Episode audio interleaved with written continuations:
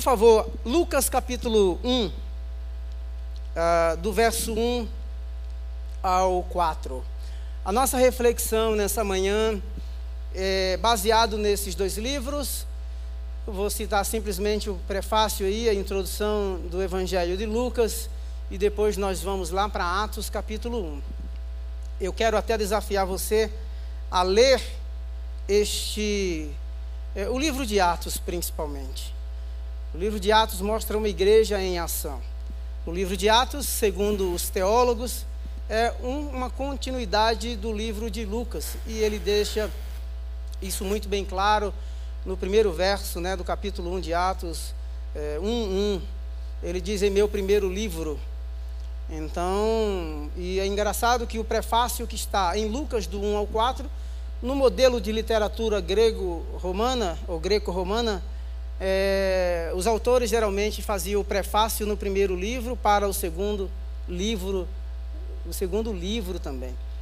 É, é comumente aceito de que o, o estilo literário ou o tipo de grego, a língua que é usada em Lucas é a mesma usada usada no livro de Atos. Tá? Então ele tinha um propósito de escrever o seu livro. Você vai perceber que em Lucas 1, do 1 do capítulo 1, verso 1 ao 4, ele menciona o nome de Teófilo. Possivelmente, Teófilo era, ele diz, é, excelentíssimo, né, o excelente Teófilo. Talvez uma maneira muito polida e educada de tratar, mas alguns estudiosos dizem que possivelmente é, Teófilo, que significa amado de Deus ou amado por Deus, era um alto oficial do exército é, romano. Outros dizem, especificamente o John Stott, no seu livro do Comentário de Atos, ele diz que talvez era o livro era escrito de forma anônima e que Teófilo significa todos aqueles que amavam a Deus, ou seja, eram os cristãos que estavam espalhados espalhados pelo pelo império. Quando a gente olha o, o Evangelho de Lucas, nós percebemos o ministério terreno de Jesus, não é?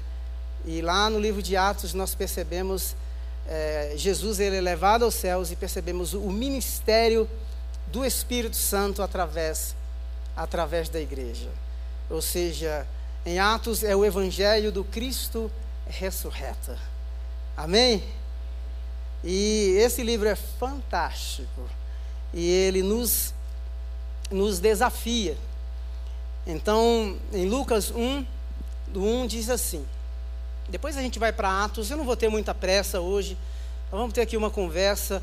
O nosso tema de reflexão é Deus equipa a sua igreja para evangelizar. Então nós vamos conversar aqui um pouquinho, porque eu acredito que aquilo que Deus vai fazer na terra, Ele fará através da igreja. Amém? O Império Romano foi impactado pelo poder do Evangelho. A mulher recebeu uma identidade nova, os, os escravos receberam uma nova identidade, as leis do Império Romano foram influenciadas pelo Evangelho, não é? a luta de gladiadores foi, foi abolida. Impressionante. O que uma igreja em ação, ou uma igreja que se move no poder do Espírito Santo, ela pode fazer através do Cristo ressurreto, aquele que reina de eternidade em eternidade. Lucas é um médico de profissão, um gentil, tá? É, você percebe ao ler tanto o Evangelho quanto o livro de Atos. Eu gosto do cara quando ele escreve, porque ele vai né, jogando as ideias e ele vai fundamentando isso historicamente, teologicamente. Tá? Às vezes ele menciona se ele se inclui na, na equipe, né, companheiro das viagens missionárias de Paulo, e ele fala assim, nós. Tá? Outra hora ele fala assim, eles. Ah, Paulo o chama em Colossenses 4,14 de um médico amado. Eu vou citar várias passagens bíblicas aqui. Então, quando eu citar, o, por exemplo, é, Lucas capítulo 2, do verso 33 ao 45. Eu não vou ler a passagem inteira, então eu vou dar ênfase a um, dois versos. Caso você queira anotar e ler depois com calma em casa, você é, pode ler. Tá? Lucas 1, 1 diz assim: Muitos já se dedicaram a elaborar um relato dos fatos que se cumpriram entre nós. A primeira coisa que ele estabelece aqui é que ele reconhece de que vários autores já haviam escrito, já haviam produzido algumas obras sobre Jesus. É, os estudiosos falam que o Evangelho de Marcos, que foi escrito por Marcos, não é que não foi um seguidor, um apóstolo e nem um discípulo de Jesus, mas que ouviu os sermões de Pedro, ele que elaborou. Se você lê o Evangelho de Marcos, eu acho que Marcos era jovem e parece que ele tinha síndrome do pensamento acelerado. Não é verdade? Porque em Marcos acontece tudo de forma muito rápida, né? Mas os estudiosos dizem que possivelmente ele foi uma fonte, o Evangelho de Marcos foi uma fonte para o Evangelho de Mateus e também para o Evangelho de Lucas e por aí vai. Então, Lucas está dizendo assim, aqui no primeiro verso, que algumas fontes, algumas obras já haviam sido produzidas.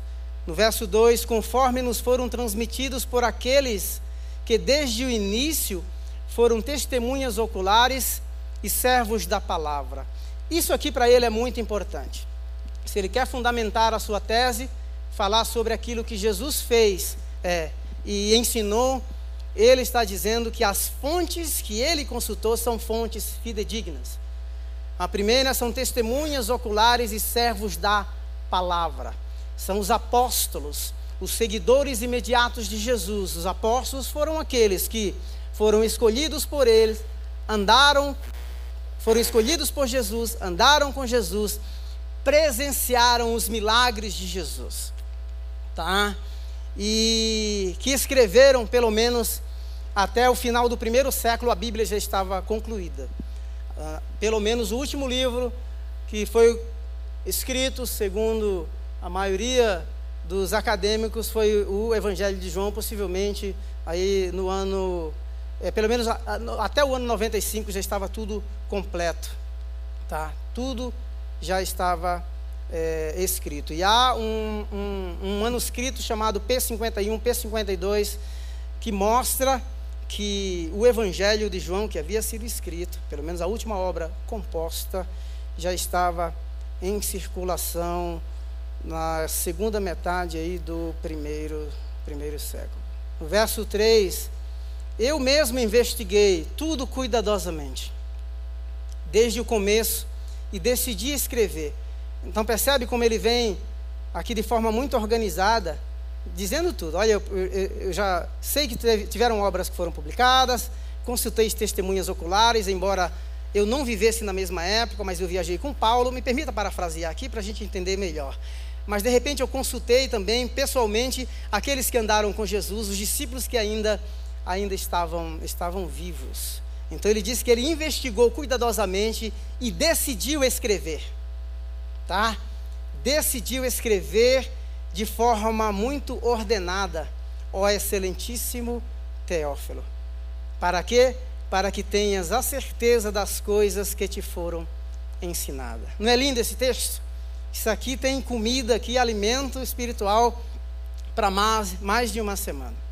Aí no Atos 1, 1 ele diz assim: Em meu livro anterior, Teófilo, escrevi a respeito de tudo que Jesus de tudo o que Jesus começou a fazer e a ensinar. Aí, endereçado a Teófilo novamente.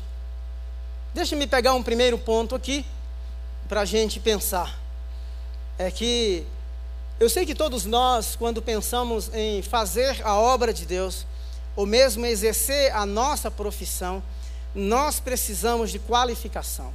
A qualificação é muito importante. As informações não é? É muito importante você ter todo o preparo. Mas Jesus está aqui e Lucas está dizendo que ele escreve a respeito de tudo que Jesus fez e ensinou. Então percebe que Jesus fazia ensinando e ensinava fazendo.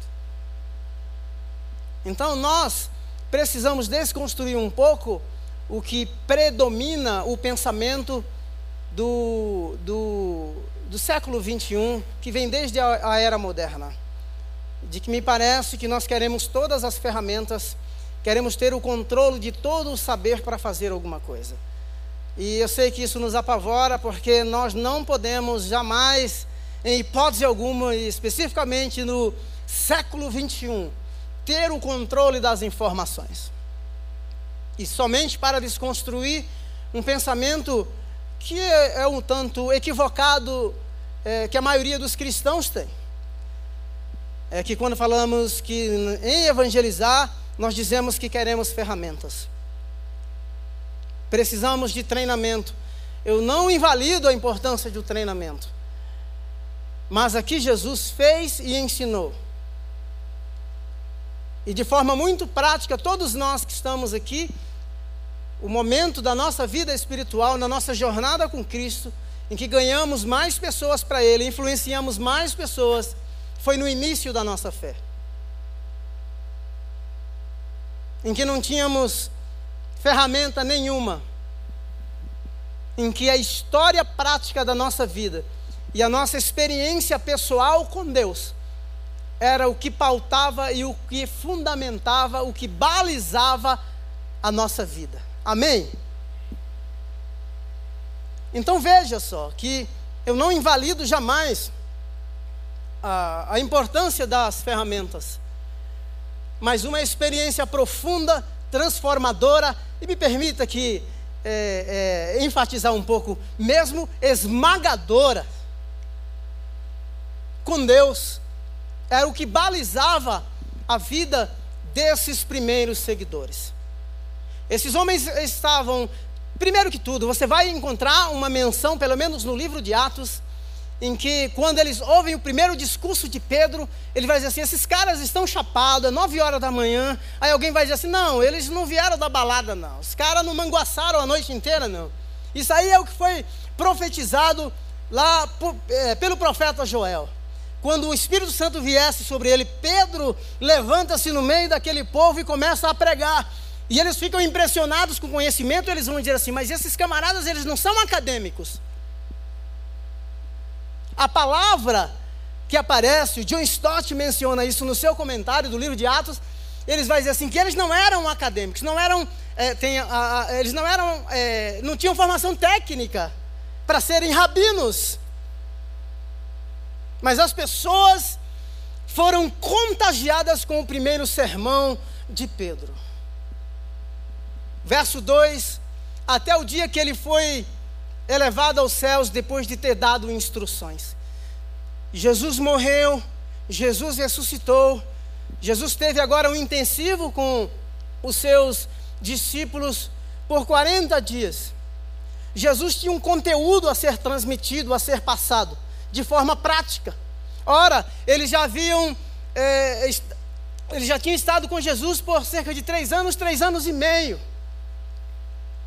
Mas é como que a morte de Jesus, tudo aquilo tivesse se diluído e cada um voltando para a sua profissão, voltando para a sua casa. Jesus, ele é, ressurge dentre os mortos e permanece entre os seus discípulos por 40 dias. O texto diz que as instruções que Jesus dava, ele dava por meio do Espírito Santo. Veja no final do verso 2, ele diz assim: é, depois de ter dado instruções por meio do Espírito Santo aos apóstolos que havia que havia escolhido. Eu vou voltar depois nessa parte. Verso 3: depois do seu sofrimento, Jesus apresentou-se a ele e deu-lhes muitas provas indiscutíveis. Jesus está falando para os seus seguidores imediatos, aqueles que já tinham visto pães e peixes serem multiplicados, vinho, água sendo transformada em vinho, paralítico andar, cego enxergar. E agora, depois que ele ressurge, a dúvida paira na mente de alguns. E quando ele ressurge, ele aparece no meio dos seus, e alguns duvidam, e ele diz assim: Me toque, veja, um espírito não tem corpo físico. Então Jesus ressurge dentre os mortos de forma física. E ele está dizendo aqui que ele aparece. E é um fato irrefutável, inegável, ninguém pode negar, ninguém jamais poderia negar. Seguindo o verso 3, e diz que apareceu-lhe por um período de 40 dias, falando-lhes acerca do reino de Deus. Está aqui o conteúdo teológico da vida de Jesus. A mensagem era a mensagem do reino de Deus. Essa era a tônica do discurso, da mensagem de Jesus em todo o tempo. Você vai ler Lucas 9, você vai ler Lucas 10, Lucas 10 você vai ler Mateus 6, venha o teu reino. Você vai ver João Batista como precursor da vinda do Mestre. Arrependei-vos, porque o reino de Deus está próximo. É a chegada do governo dos céus. A terra é visitada por um poder que vem de um outro lugar. E ela é influenciada, impactada de forma real, visível. A terra recebe a visitação de Deus em Cristo Jesus. Cerca de certa ocasião, no verso 4, enquanto comia com eles, deu-lhes esta ordem: Não saiam de Jerusalém, mas esperem pela promessa de meu Pai, da qual lhes falei. Deus havia prometido algo. A vinda de Jesus era o cumprimento das promessas do Antigo Testamento. A descida do Espírito Santo era cumprimento da, das profecias do Antigo, do Antigo Testamento. As nações, as nações da terra, afluindo para Jerusalém, era o cumprimento das profecias do Antigo Testamento. Em Isaías capítulo 2, o profeta diz que a minha lei fluirá de Jerusalém. Em Atos 2, quando o Espírito Santo é derramado, estão lá pelo menos 16 nações, o mundo grego da época. Deus, de forma estratégica, é, conduz tudo isso. É interessante, me permita voltar aqui no no verso 2 do capítulo 1 de Atos. O texto diz que as instruções que Jesus deu aos apóstolos, ele deu as instruções por meio do Espírito Santo. Uma igreja equipada por Deus para evangelizar é uma igreja capacitada, balizada, conduzida pelo Espírito Santo. Nós podemos ter boas teses, bons programas, podemos ter um bom ministério de louvor, podemos descobrir os lugares mais estratégicos, como no tempo de Jesus. Jesus ia para a sinagoga, Jesus ia para casamento, ele ia para o cemitério, Jesus percorria as vilas e as cidades. Mas se a gente, se nós tivermos uma boa estratégia de alcance, podemos fazer um mapeamento de Vila Mariana, de São Paulo, podemos dar o diagnóstico de, das necessidades espirituais, socioeconômicas do lugar. Mas se Deus não se mover através do Espírito Santo, se o Espírito Santo não se mover através de nós, tudo isso será vão. Porque somente Deus tem poder para converter o homem, a mulher. O Espírito Santo é quem convence o mundo do pecado, da justiça e do juízo. Não é um ato isolado. E nós podemos perceber isso na vida de Jesus. Mateus capítulo 1, do verso 18 ao verso 24. O Espírito Santo, Maria estava prometida em casamento para José. E ela fica grávida. E José é um camarada de bom caráter, justo, de boa índole não querendo expor Maria a vergonha, decidiu deixá-la secretamente. O anjo aparece para José dizendo assim: ó, não tema receber Maria como sua esposa, porque o que está gerado nela procede do Espírito Santo. Então veja que o nascimento de Cristo é uma ação sobrenatural do Espírito Santo.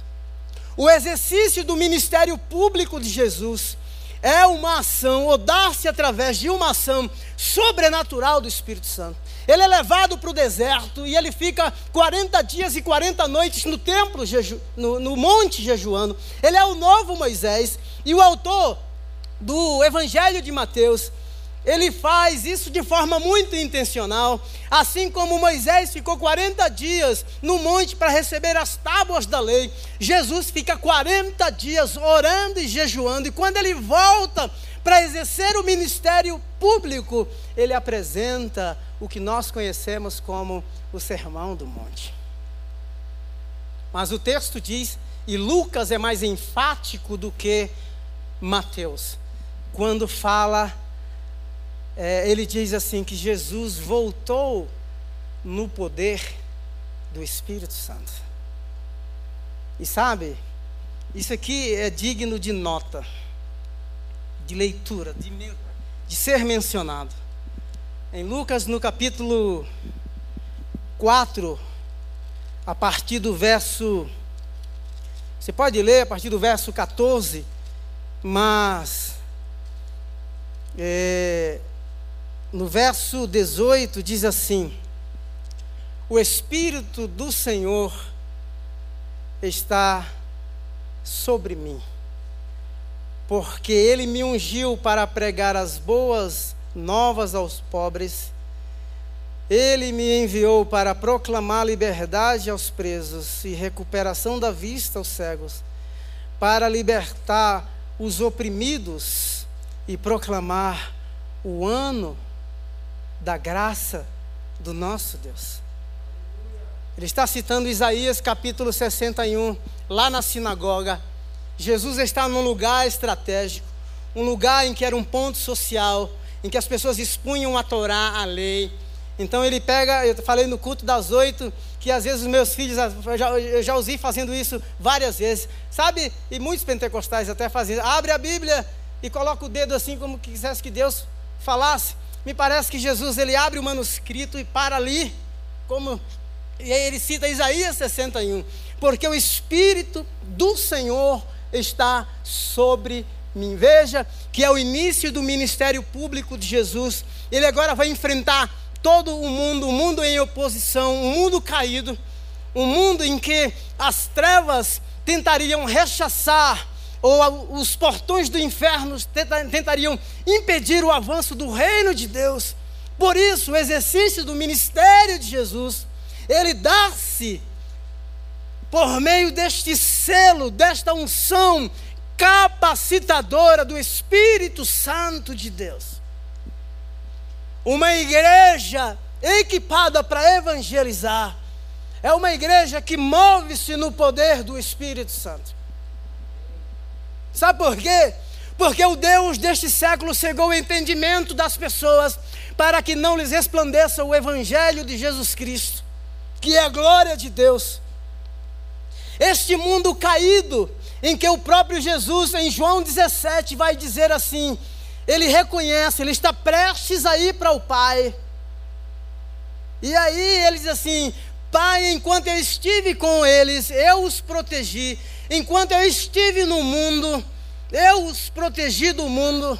Nenhum deles se perdeu. Agora que eu estou indo para ti, não peço que os tires do mundo, mas que, mas que os livres do mal. É este mundo que nós vamos enfrentar.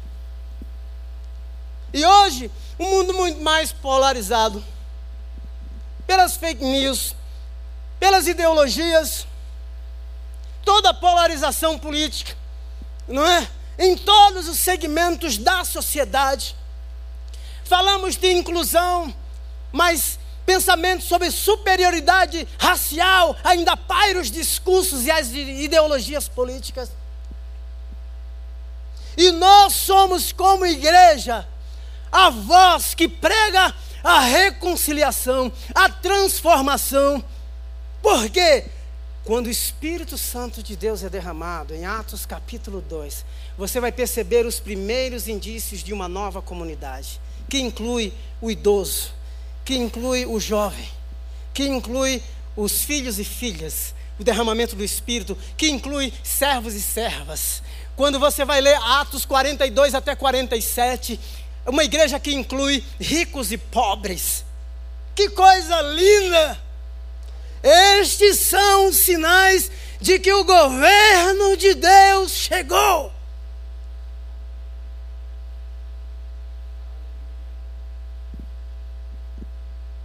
Você vai para o capítulo 3. Você encontra Pedro. Está indo lá para o templo orar. E ele encontra um camarada, um mendigo, que está lá pedindo esmolas. E o cara não tinha um real. Né? E o cara pediu uma moedinha para ele. E o texto diz que o camarada tinha expectativa de receber alguma coisa. E a expectativa era o dinheiro. Só que o apóstolo estava destituído do poder monetário e estava imbuído, saturado pelo poder do Espírito Santo de Deus. Sabe o que é que ele diz? Não tem ouro e nem prata. Conta está no vermelho. Mas é o seguinte: aquilo que tem eu te dou. Em nome de Jesus, levanta e anda. Glória a Deus. Glória a Deus. Eu gosto dos verbos que aparecem nesse texto de Lucas no capítulo 4. Porque o Senhor me ungiu pregar boas novas. Essa palavra boa nova, boa notícia, hoje a gente fala com o mundo numa fração de milésimos. Hoje eu fico impressionado. Você liga no WhatsApp, não dá nem tempo de você desligar, a pessoa já pegou a ligação do outro lado. Não é verdade? Quando você liga errado, já passou por isso? Mas a boa notícia era pessoas que estavam em guerra, eles mandavam um mensageiro para trazer notícias para a cidade. Atualizar o povo. Era um mensageiro. E a ideia daquele que recebia a mensagem, do mensageiro, a ideia daquele que traz a boa notícia e daquele que recebe, quem recebe ficaria na ponta dos pés olhando o horizonte para enxergar o mais longe possível, na expectativa de receber a boa notícia. O Espírito Santo nos unge para sermos proclamadores da boa notícia. Nós vamos bagunçar o império das trevas. Tem crente com medo do capeta. Tem crente com medo de coisas, despachos feitos nas encruzilhadas. Tem crente com medo de macumba. Meu irmão, para com isso. Maior é aquele que está conosco do que aqueles que estão no mundo. As portas do inferno não prevalecerão contra a minha igreja, diz o Senhor. Que caiam mil ao nosso lado e dez mil à nossa direita, que a gente não seja atingido. Glória a Deus. Veja que Jesus foi ungido pelo Espírito para anunciar liberdade aos cativos, anunciar o ano da graça do Senhor. Essa é a nossa real missão. É para isso que fomos que somos chamados. É para isso que somos empoderados, capacitados. É para isso que somos escolhidos. Quando você lê Lucas capítulo 10, melhor, Lucas 9, Jesus reúne os doze e deu-lhes poder. No capítulo 10, ele dá autoridade aos discípulos assim, é enviado para todas as aldeias para onde Jesus ia depois pregar o evangelho. E eles quando voltam, eles voltam impressionados dizendo assim: "Olha, os demônios, os enfermos são curados e os demônios não são submetidos". E Jesus diz assim: "Olha, beleza, tá bom, mas não se alegre simplesmente por causa disso, se alegre porque o seu nome está escrito nos céus". Jesus compartilha a sua autoridade. Mateus 28, a palavra grega é exousia, quando ele diz: Foi-me dado toda a autoridade nos céus e na terra, vão a todas as nações e façam discípulos. Autoridade nos céus e na terra fala da sua onipresença. Essa autoridade compartilhada é a mesma autoridade e poder que ele tem. Então não dá para enfrentar um mundo caído, dilacerado, adoecido, ansioso, que patina nas ideologias, desvestidos desta graça e deste poder. Absolutamente. E aí você vai perceber que de forma real e muito prática, este poder ele fluindo através dos seguidores de Jesus, exerce uma influência de forma inimaginável. Inimaginável. Permita falar uma coisa aqui para vocês. Nós vivemos num mundo globalizado, certo? E a globalização, ela tem todas as suas facetas em que os países em desenvolvimento ainda pagam as contas do, dos países desenvolvidos. Somos nós que os sustentamos. Os, os, os lucros das grandes multinacionais em qualquer país desenvolvido é remetido para o seu escritório central. Já conversei com pessoas que trabalham em banco que Alguns bancos estrangeiros no Brasil eles fazem lucro no Brasil como não faz em lugar nenhum do mundo, porque as tarifas são exorbitantes. Nós falamos de inclusivismo racial, mas a discriminação ainda é pauta.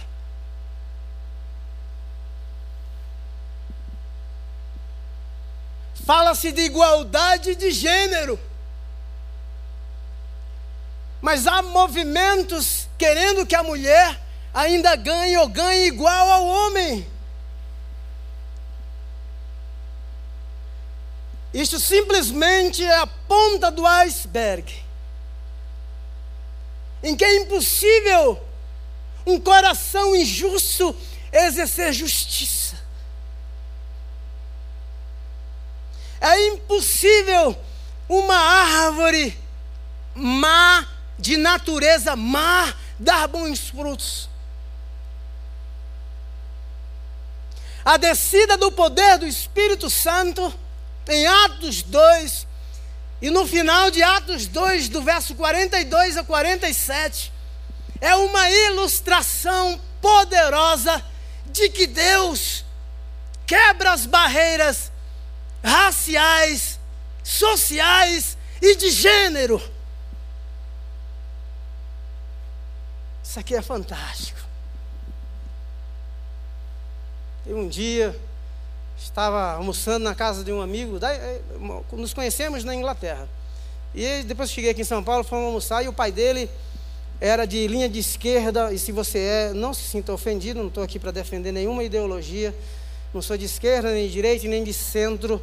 Os valores do reino de Deus extrapola a sua ideologia de esquerda e de direita.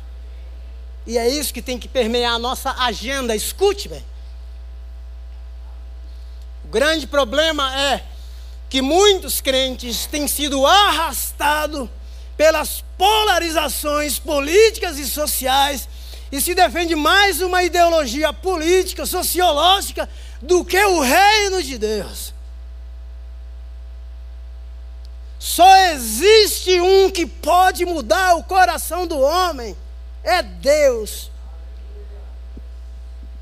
Só Ele põe negros e brancos na mesma mesa, ricos e pobres na mesma mesa.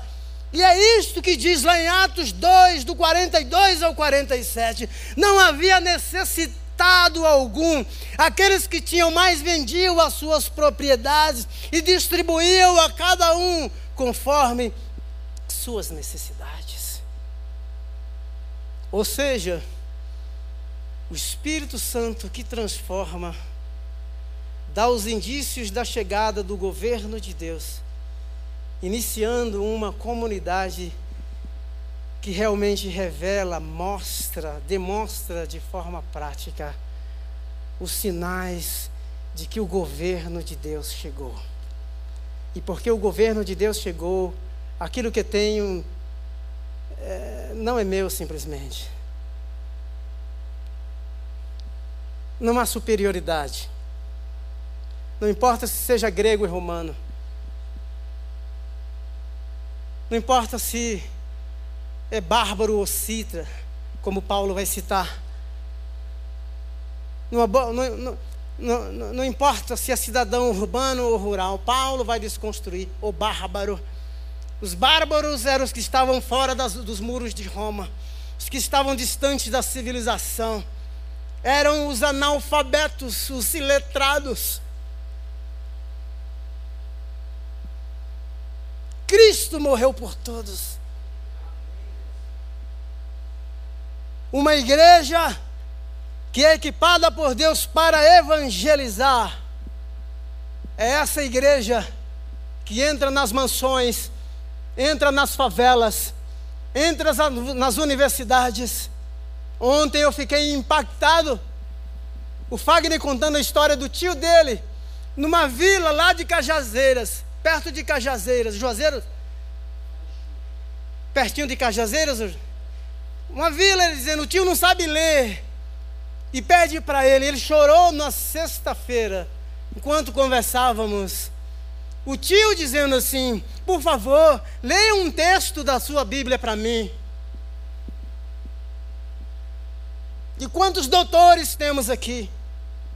Lembro que uma certa vez, numa manhã, estávamos lá em Itapevi, eu e Tarcísio, conversando com ciganos analfabetos. No final da tarde estávamos conversando com doutores.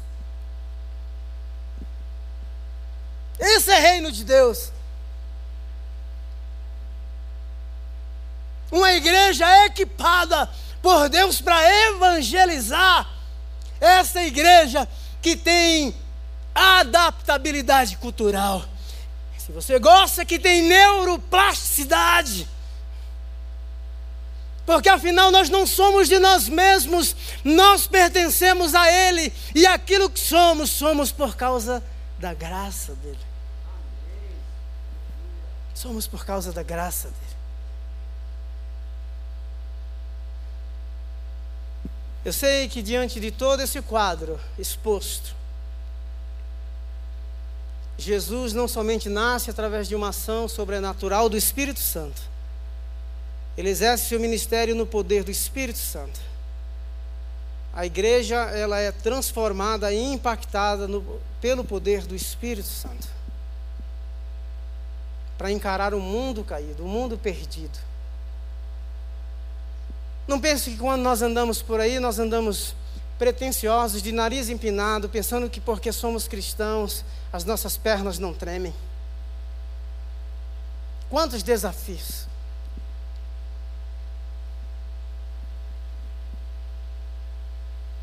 Existe um mundo que grita e que clama.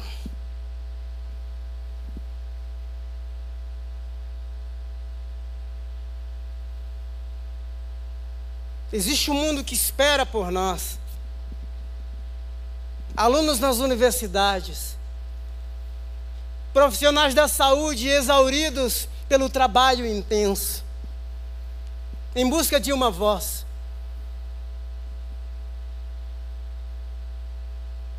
Você é essa voz. Qual a expectativa que o mundo tem? O mundo, tinha, o mundo do primeiro século tinha expectativa da chegada do Messias. E ele veio.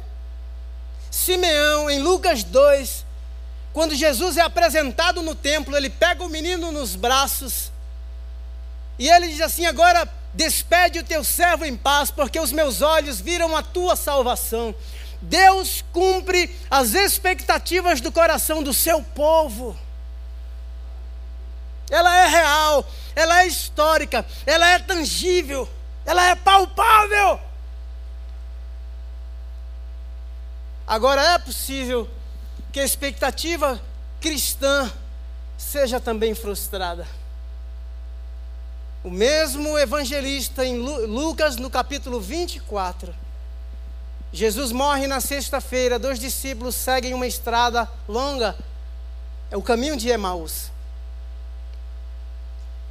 E o jornal, os jornais do dia, né? G1, BBC News, The Times e tantos outros jornais. O Messias, homem poderoso em obras, em palavras, morreu, foi crucificado. Todos aqueles, a maioria daqueles que esperavam a consolação de Israel, estão frustrados e desapontados. Inclusive, esses dois seguidores que estão no caminho de Emaús, voltando para casa. A notícia da sexta-feira é a notícia da morte. A melancolia, o desespero, a agonia, a frustração toma conta do coração desses discípulos. Mas o Cristo ressuscitou. E aí o Cristo ressurreto se aproxima dele e começa a bater um papo, a dialogar. E eles dão uma aula para Jesus.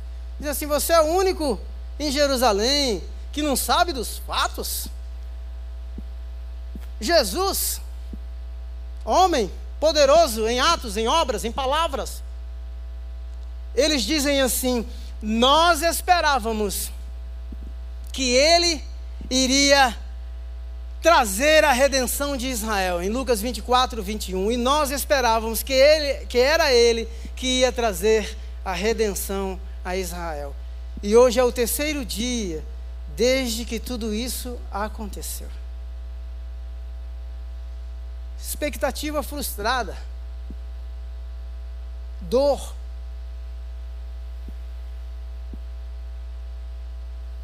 eles decidem voltar para casa. Decidem voltar para casa. Afinal, as áreas de expertise que eles tinham era muito mais fácil se acomodar a elas do que tentar um outro caminho. Aquele mapa de estrada de retorno era conhecido deles. Jesus se interpõe e Jesus muda a rota. Sabe uma coisa que eu acho muito legal aqui? é que essas pessoas dispersas e despedaçadas, elas serão reagrupadas para que depois sejam espalhadas pelo mundo. Uma igreja que é equipada por Deus para evangelizar, é uma igreja que é um povo que é agrupado, que é empoderado e que é dispersado por Ele a sua vida tem mais sentido para outras pessoas do que você possa imaginar. A sua vida significa muito mais dentro de uma empresa. Você tem um significado muito maior como um embaixador de Cristo do que um profissional como você é. O profissional é a ponte, a sua profissão é a porta de entrada. Deus visa redimir aquele lugar. Deus visa ter um, uma casa de oração, um altar de adoração. Deus visa ser Senhor naquele lugar. Deus visa ser conhecido por meio das suas obras naquele lugar, de tal forma que ao as pessoas verem as suas obras elas glorifiquem o nosso Pai que está nos céus. Deus quer que a sua vida seja um candeeiro, uma luz, uma lamparina colocada em um lugar que ilumina toda a casa. É isso que ele vai fazer com esses frustrados, desapontados, despedaçados Deus em Cristo os junta. E sabe, é outra coisa que eu vou deixar para a próxima semana. É que ele diz assim: olha, fiquem em Jerusalém. Fiquem em Jerusalém. Aqui, que do alto vocês sejam revestidos de poder. Deus consegue juntar os cacos. Não importa quão despedaçada a sua vida financeira, emocional, espiritual, a sua vida conjugal, quando Deus encontra lugar no coração, os olhos desses camaradas não estavam abertos, eles não conseguiam enxergar. É assim que o discurso começa. Mas eles vão dizer uma palavra magnífica, eles dizem assim, mas quando Jesus se aproxima, enquanto ele falava, o nosso coração ardia. Depois, quando você lê os versos seguintes, você vai perceber que diz assim: que os olhos deles se abriram e eles começaram a entender. A aproximação de Jesus aquece o nosso coração e é poderosa o suficientemente para abrir os nossos olhos e o recebermos como verdade, verdade que acolhe, verdade que, que transforma, verdade que junta os despedaçados, verdade que alinha os nossos pés que estão indo muitas vezes em direções erradas e coloca no foco de sua missão e de seu propósito. Glória a Deus! Glória a Deus! Aleluia! Louvado seja o nome do Senhor. Vamos nos colocar em pé.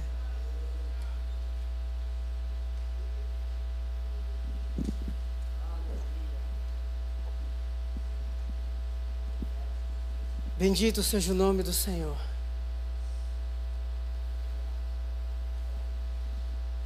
Bendito seja o nome do Senhor.